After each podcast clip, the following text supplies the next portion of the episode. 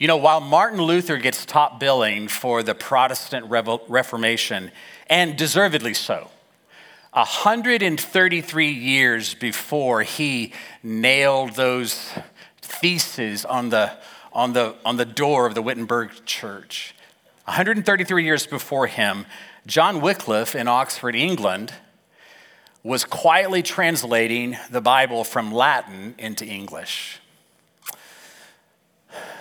He, uh, he leaves a tremendous legacy. In fact, some of the most faith filled, faithful people that I know are Wycliffe Bible translators.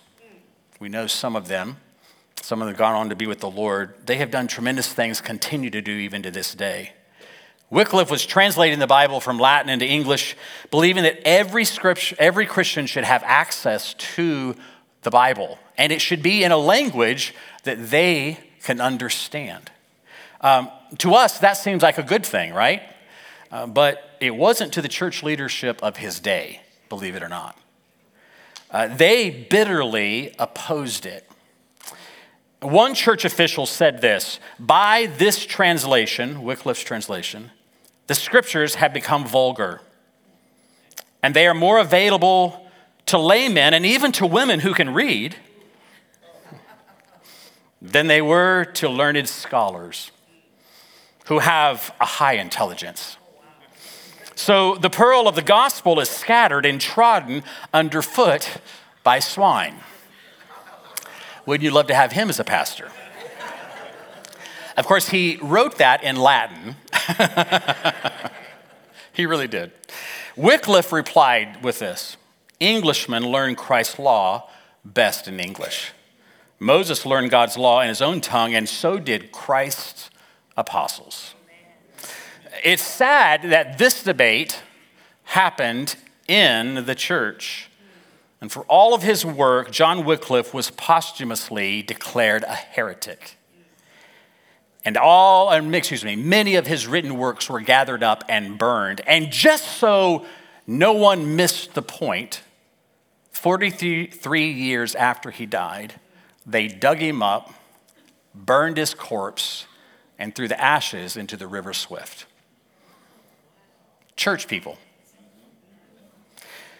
Fast forward 150 years from Wycliffe into the early 1500s. After the printing press was invented, another English reformer, a man named William Tyndale, was able to mass produce his English Bible, greatly advancing the Reformation, but also costing his life. They executed him for it. Church people. It's tragic that any church leader wouldn't want God's word in the hands of the common people in a language that they could understand. These reformers lost their lives, but they didn't lose the war. They went from heretics to heroes, even in England, where they had lived. Just 90 years after Tyndale's Bible was produced and dispersed, the early modern English translation of the Bible for the Church of England was sponsored by the monarch at the time, a man named King James. And the Bible was given its title after him, with all its these and thous and shout nots. May seem a bit foreign to us, but it was very common to the Englishmen at the day. And only a few months ago, as I watched the coronation of England's most recent monarch, King Charles III, I was amazed as he was presented with a King James Bible when the Archbishop of Canterbury declared these words echoing through Westminster Abbey We present you with this book, the most valuable thing that this world affords. Here is wisdom, this is the royal law, these are the lively oracles of God. Isn't that incredible? Here's the problem most people don't believe that. Most people today don't believe that. They don't live like that that it would be the most valuable thing that this world affords? Here's a question for us Do we live like it? Do we believe it? Pete Greig, uh, a man that is really inspiring me with his book right now on hearing God and how to hear God. He writes in that book if the Bible really is the most valuable thing that this world affords, the very foundation of Western culture and the primary medium by which God speaks today, why is it increasingly disrespected in public by the very societies it has built and neglected in private, even by Christians? We certainly don't face the limitations that they did in Wycliffe and Tyndale's day. And we hardly, as Americans, understand the challenges that most Christians go through in closed countries like Afghanistan or China or North Korea or Iran or Saudi Arabia. How many of us have uh, the YouVersion Bible app on our phone? If you do, raise your hand. Look around. YouVersion Bible app. It's it's an amazing app. I use it every morning for my Bible reading plan. And it's great. You can do all sorts of great things with this Bible. It's free, completely free of charge. And there are no advertisements on it. Have you noticed? Because sponsors support the app so that we can have the Word of God dispensed into language that people can understand all over the world. Do you know that there are almost 2,900 versions of translations of the Bible on the Bible app, YouVersion. And that's in almost 1,800 languages.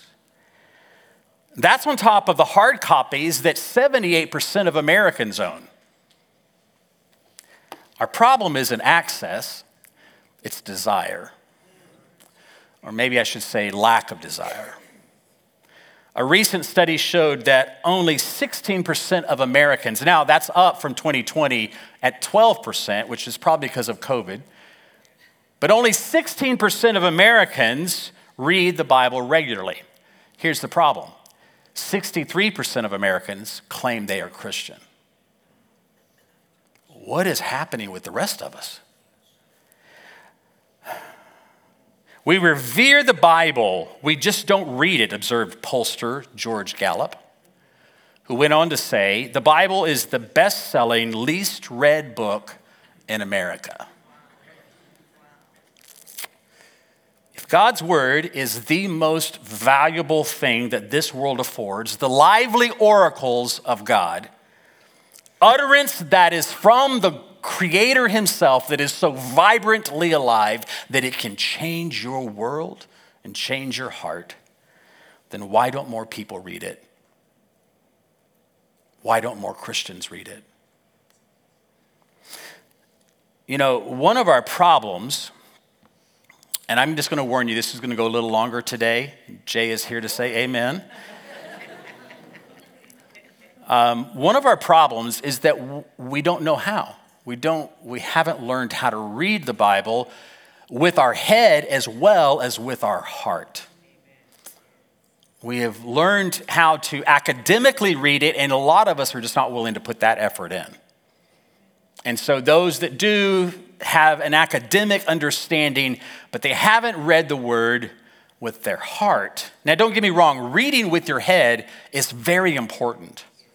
And I, I strongly encourage all of us to read, even at an academic level if you can, but certainly where you can dig in and find out what I often say about reading the Bible. When you read it, find out what it says, find out what it means, and find out what it means for us today, what it means for you today. Because God's word, logos, is certainly the word but rhema is when that word logos, which is recorded in written scripture, comes alive in your heart. And it changes the way you see things, and it changes the way you live, and it changes the way you love. The rhema word of God explodes within us, and it does not return to God void. So when you read the word, do those things. What does it say? What does it mean? And what does it mean for us today? But I have to admit to you, that's not always easy. It's a bit of a challenge. Why? Well, because the Bible is very long, somewhere around 1,200 pages. It's very old. written between two and 3,000 years ago, and it's very different culturally from the way that we live today in the 21st century. And so it's hard to relate to many of the things that are being said in those scriptures. And sometimes we can't even relate to the way they live their lives because it's so vastly different than the way we live our lives today.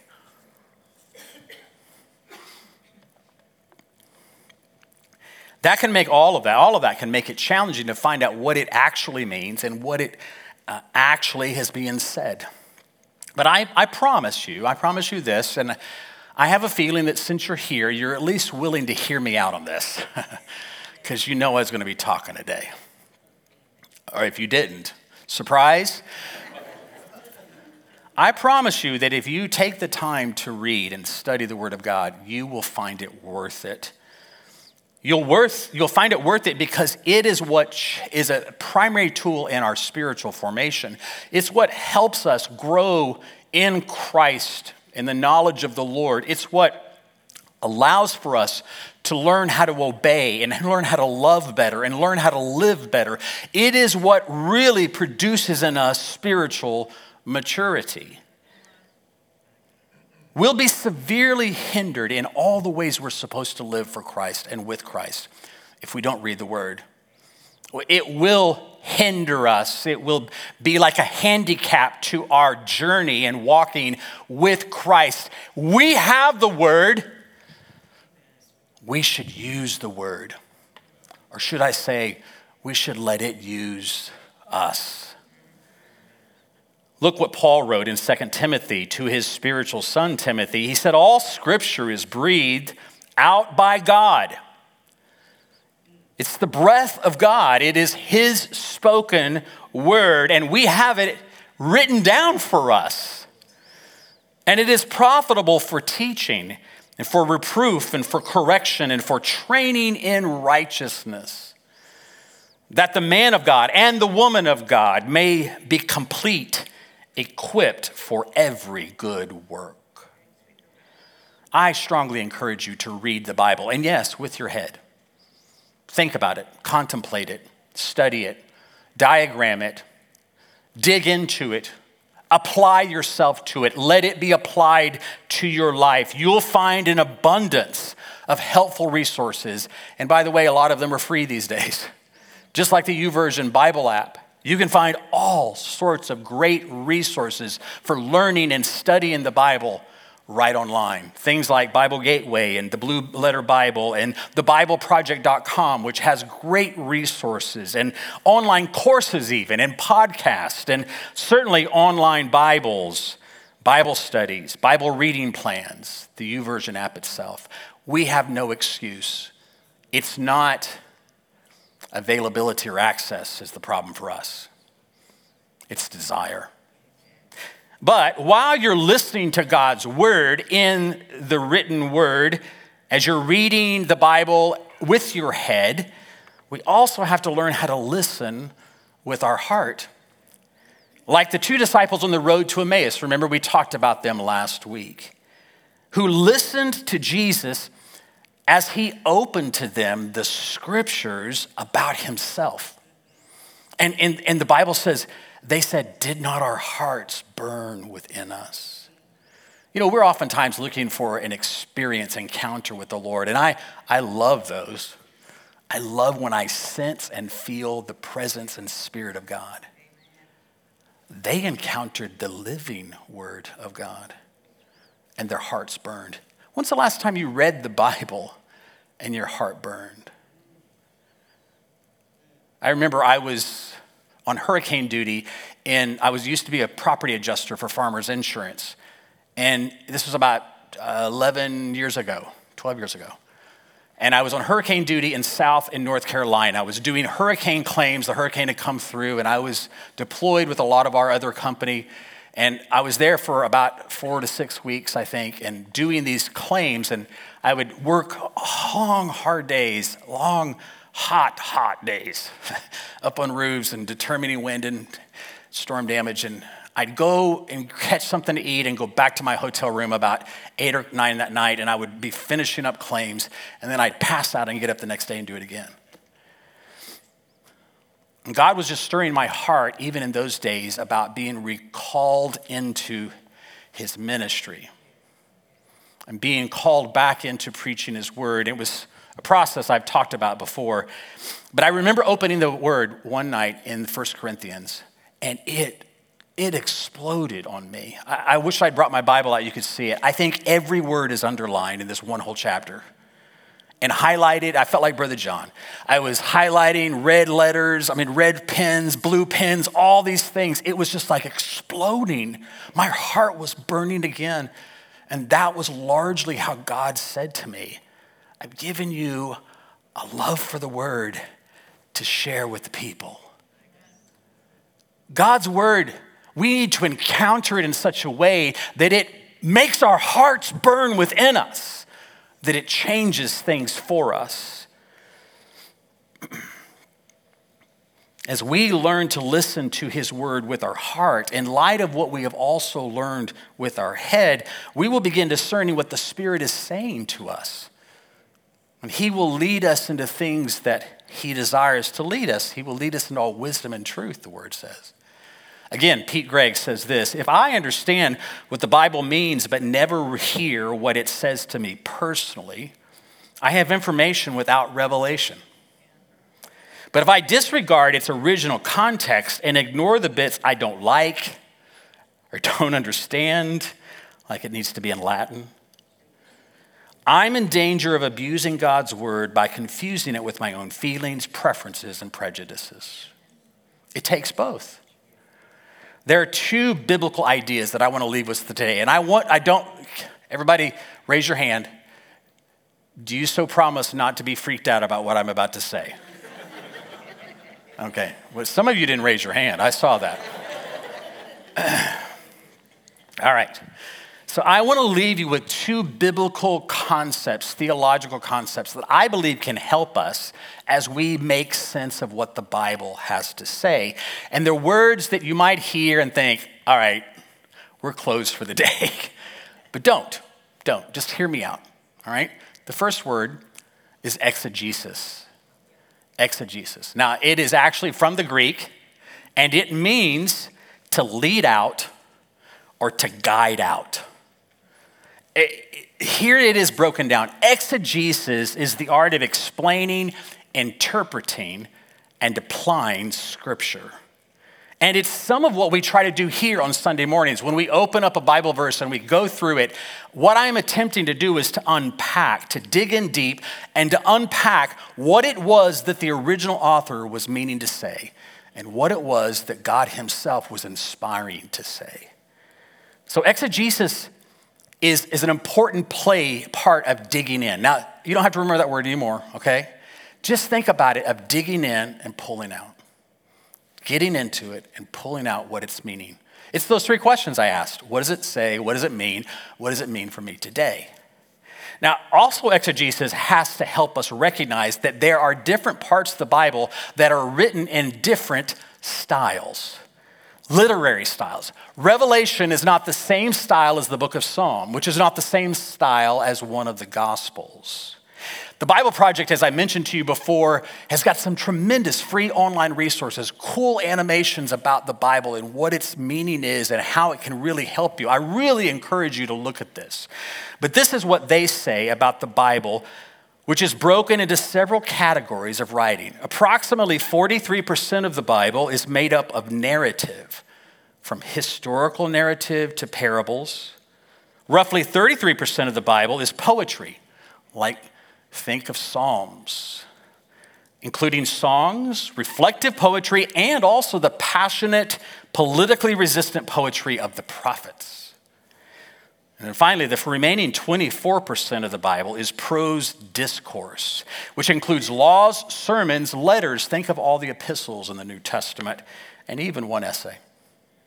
So, if by chance you are reading in your daily Bible reading plan and you come on to Song of Songs or Song of Solomon, you might find yourself blushing because it's really quite erotic. uh, it is a poem celebrating the sexual awakening of a young woman and her lover. and, and the intoxicating experience of falling in love. It's, it's, it'll make you blush. Probably don't want to read it with your kids. But here's what's interesting is that it's not only describing that, it is also a metaphor about the relationship between God and his people, Jesus and his bride. So, even if you're not on your honeymoon, Song of Songs can speak to you.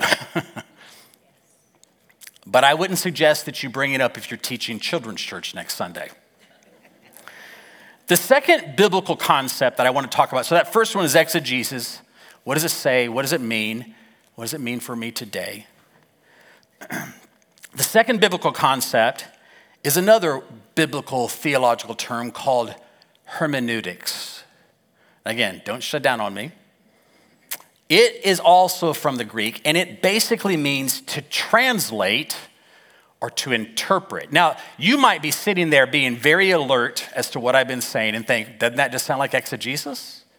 To interpret and to translate? And you are kind of right.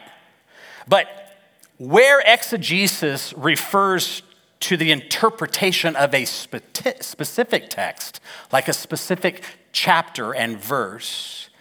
Exegesis, excuse me, hermeneutics is deciding which principles or tools you will use in order to interpret the whole text.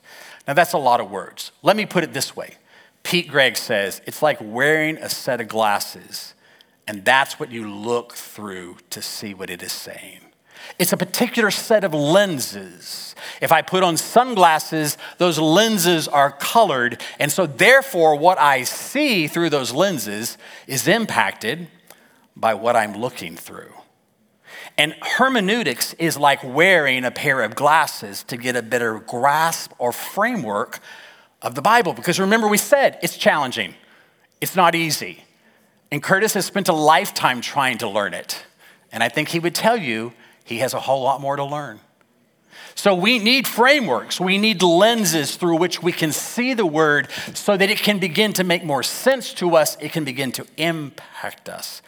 And a hermeneutic can do just that. Now, there are a number of different kinds of hermeneutics that will help you. And I want to mention a few just to help you, and I think you'll relate to them. First, one of them is a covenantal hermeneutic. And, and that's where you take the various covenants that you read about in the Bible the covenant with Noah, the covenant with uh, Abraham, the covenant with Moses. You take those covenants that God made between him and his people, and you use them as a map for navigating all the rest of the Bible. That's a covenantal hermeneutic. There's also a dispensational hermeneutic. A dispensational hermeneutic is where it's considered that the Bible is divided into different eras or dispensations, believing that God has chosen to deal differently with humanity at different times in history. This is something that's been widely popular for about the last 160, 70 years or so. A third hermeneutic that you might hear about, and there are many others, but a liberation hermeneutic, which interprets the Bible primarily as a message of justice and freedom for captives. And it's inherent in the story of the Exodus, where God's people were slaves and they're taken out of captivity. And this paradigm, the story of the Exodus and slavery, they see as being reenacted by Jesus, which I agree, becomes, and then therefore becomes the lens by which they see everything in the Word about liberty and justice for God's people. I think any of those hermeneutics can be very helpful. In some ways, I use different ones of them, some more than others. But what I think is probably the most helpful hermeneutic way you look at the scripture, the glasses you read, you wear in order to read the word, is a Christological hermeneutic. Christological meaning Christ, Jesus Himself. Something I believe Jesus introduced Himself on the road to Emmaus with those two disciples. Remember, we talked about it. Those two disciples, where their hearts burned within them as he opened up the scripture to them. And what did Luke tell us about what Jesus said? Verse 27 of Luke 24 says, And beginning with Moses and all the prophets, he interpreted to them in all the scriptures the things concerning himself. Now, what were the scriptures they had at that time? They didn't have 1st and 2nd Timothy. All right, that's, that came later. They did have the Torah, they did have the prophets, they did have much of the Old Testament the narrative, the prophets, the poetry. And so he is interpreting all of that through a lens named Jesus. Jesus entirely reframed the Old Testament through his own life, death, and resurrection. The whole scripture. And when we read the Bible, that's the lens that we should be reading through, through the lens of Jesus. I think Tim Keller has helped frame out a Christological hermeneutic about as well as anyone I have ever heard, especially in our modern day. In his, in his famous sermon, uh, True and Better, Keller helps us see that Jesus is the true and better way in all aspects of the word. And I, I guess some in what bit of an honor of him, he passed away a month or two ago. This memorial service was this week. It's very moving. I got to watch that. I love what Keller has done for the body of Christ, especially in the Western world. And I just want to quote some of the things that he shared in that sermon, True and Better. He said, Jesus is the true and better Adam who passed the test in the garden and whose obedience is imputed to us. Jesus is the true and better Abel. Though innocently slain, has blood now that cries out, not for our condemnation, but for acquittal. Jesus is the true and better Abraham who answered the call of God to leave all the comfortable and familiar and go out into the void, not knowing whither he went to create a new people of God. Jesus is the true and better Isaac who was not just offered up by his father on the mount but was truly sacrificed for us. And when God said to Abraham, Now I know you love me because you did not withhold your son, your only son, whom you love from me. Now we can look at God taking his son up the mountain and sacrificing him and say, Now we know that you love us because you did not withhold your son, your only son, whom you love, from us. Keller continues his sermon by sharing how Jesus is the true and better Jacob, and the true and better Joseph, and the true and better Moses, and the true and better Job, and the true and better David, and the true and better Esther, and the true and better Jonah. And then he concludes his sermon by saying this Jesus is the real rock of Moses, the real Passover lamb, innocent, perfect, helpless, slain, so the angel of death will pass over us. He's the true temple, the true prophet, the true priest, the true king, the true sacrifice, the true lamb, the true light, the true bread. The Bible's really not about you, it's about Him. That is a Christological hermeneutic, where everything you read in Scripture points to Jesus where when you read the word, you are looking through a lens that magnifies Jesus. Because everything in your Bible points to him. While pointing to him, there's one other aspect that is so good for us it reveals his love for us. For God so loved the world that he gave his only begotten Son that whosoever should believe in him should not perish, but have everlasting life. The whole Bible, as St. Augustine said, does nothing but tell of God's love. And I absolutely love this quote by Cardinal Raniero Cantalamessa. He is the preacher to the papal household in the Vatican and has been since 1980 for 43 years. He's well into his 80s now. He has lived as this papal preacher, which means he preaches to the Pope and to his household. They have a thing like that. I, I want a preacher. Anybody want to volunteer? It's very selective. he has preached to the Pope, three different ones, John Paul II. Um, help me. Francis and Benedict, sorry. Thank you. And he said this, beautifully said if the written word of the Bible could be changed into a spoken word, it become one single voice, this voice, more powerful than the roaring of the sea, would cry out, The Father loves you. Everything that God does and says in the Bible is love. Even God's anger is nothing but love. God is love. May we learn to read the Bible through the lens of Jesus and with the understanding that God's love is powerful and can change us. Not only reading with our heads, but reading with our hearts. May we read it and be shocked and baffled and humbled and convicted and rattled and undone and changed.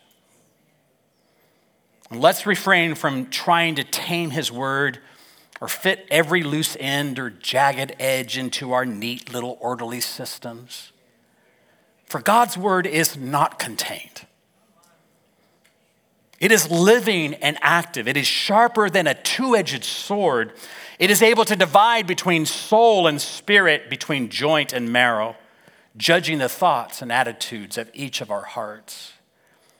And may we hear God's voice speaking to our hearts that they might burn within us, transformed by his non conforming words that goes out from his very mouth. For it shall not return to him empty, but it will accomplish all that God has purposed and succeed in all that it was sent to do. And may we, at the end of each reading, say with the psalmist, How sweet are your words to my taste, sweeter than honey to my mouth. He who has ears to hear, let him hear. Amen.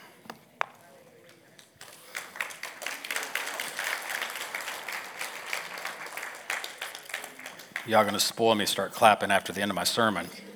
I'm not that good. This is my wife, Donna, and uh, what we like to do is let her share what God has been speaking to her, and then we want to pray for you. back in January, my sister um, and I were sharing a book that we were reading, and in it they quoted the um, they quoted the foreword in every Gideon Bible. And I just want to take a few phrases out of this because I feel like it's right where, um, yeah. where, where you left us today. But it says,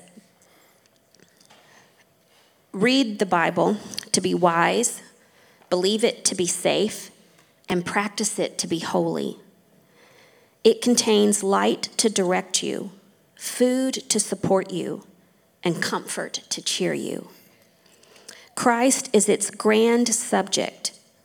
Our good is its design, and the glory of God is its end. It should fill the memory, rule the heart, and guide the feet. Read it slowly frequently, and prayerfully.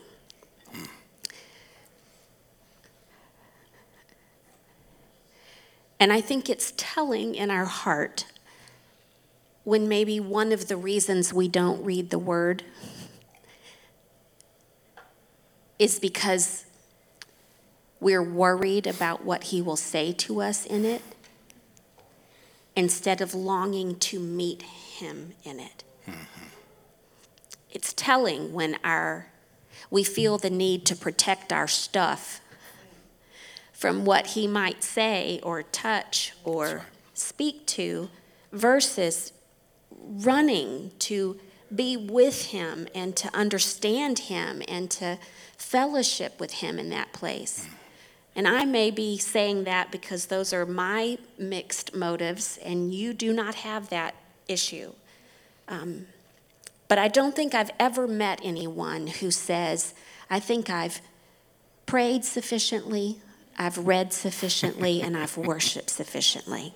I just always meet people like me who say, Wow, I wished I could do more. Yes. Um, so, my prayer for us today is that God activates that fire in us Yes. that makes us want to spend the time with Him in His Word so that the fire He lights in us will make a difference in how we live and make, make us ready to give to somebody else the good things that we've heard about Him there. Yes. Yes. Amen. If that speaks to your heart, I, I feel like the Lord is speaking to a lot of us, but we're going to pray. And as we do, I'm encouraging you uh, to not sit there um, static, but ask the Lord to do in your heart what gives a hunger, a burning, a yearning for Him and for His Word. And that things would change for you, that you would be motivated and increasingly motivated into those things of being with Him at His feet and reading His Word. So let's pray, and as we do, you submit yourself to the Lord as He would lead you. Father, the enormity of what you've provided in your Son, in the living word and in the written word, is bigger than our minds can conceive, and really bigger than our hearts can believe. Thank you for raising our eyes today to see the bigness of it in a new way, to be awed by what you are offering in knowledge and wisdom and understanding. What an invitation to know the living God with words you've chosen to describe yourself. Cause our hearts to long to fellowship you Yes, in your word. Quicken our understanding. Increase our devotion. Yes, Jesus. Bring us to obedience over this. That your word would live in us, it would be our life. And that your words of life would allow us to offer life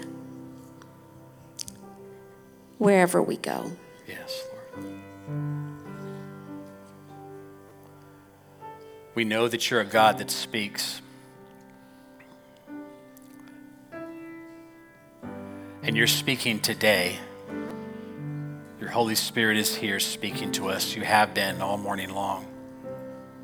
Will touched it earlier, knowing that your spirit was saying something, that God wanted to say something. We know, Lord, that you're not limited by anything, even our own doubts and disbelief. I pray that the lively oracles of God, the utterance that comes from your mouth, both written and living in the Spirit, would pierce our hearts and change our lives. I pray, Lord, that you would deepen our hunger for your word, that it would be like sweetness to our mouth, that it would be like honey on our lips, that the word, as we wake up, would be the first thing that comes to our mind, and it would be the last thing we think about as we go to bed at night. I pray, Lord, that your word would amaze us and baffle us and surprise us, even confront us, undo us that we might be more like you, that we might follow more fully in your steps, that we might more completely fix our eyes on you, that we might live more life in the Spirit because of it.